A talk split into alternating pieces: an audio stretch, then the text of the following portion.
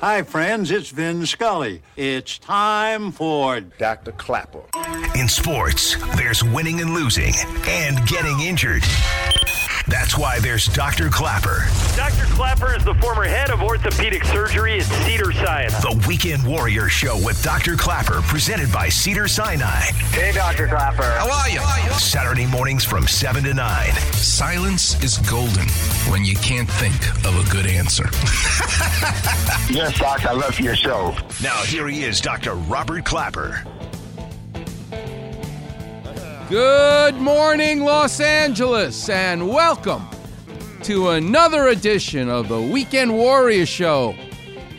I'm your host, Dr. Robert Klapper. I'm an orthopedic surgeon at Cedar Sinai for 32 years and counting. Took this week off.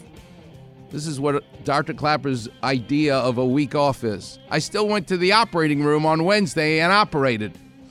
But I did take Monday, Tuesday, and Thursday, Friday off. And what do you think I did? I went surfing! And I got to surf with a good buddy of mine.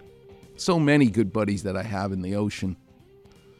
But one in particular, who nine months ago fell off his surfboard, broke his neck. And it was his birthday this week and he and I got to go surfing nine months after a career, life ending, potential injury. And I sent him to one of my favorite spine surgeons at Cedar Sinai, Dr. Pat Johnson. Pat Johnson took a look at my friend and said, They may have told him he needed surgery, Robbie but I've been doing this long enough, and I think we can watch it. Let him wear a brace. I think this one will go on to heal. You know what the name of this fracture is called? It's called a hangman's fracture.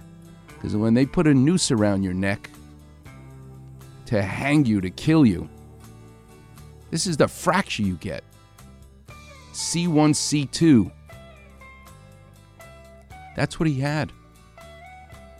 And the surgeons where he lives said he needs surgery right away.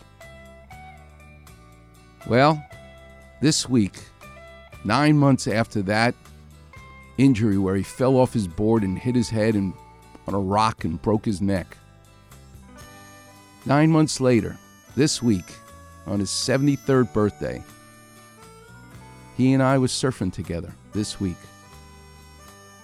just a beautiful thing to watch him. And I'm over there, I don't know, maybe uh,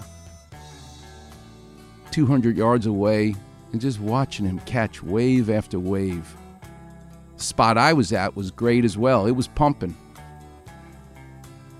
But you know, when you really care about somebody, makes you feel good when they have good fortune. And that's what it felt like. So happy birthday, Russ. What a pleasure.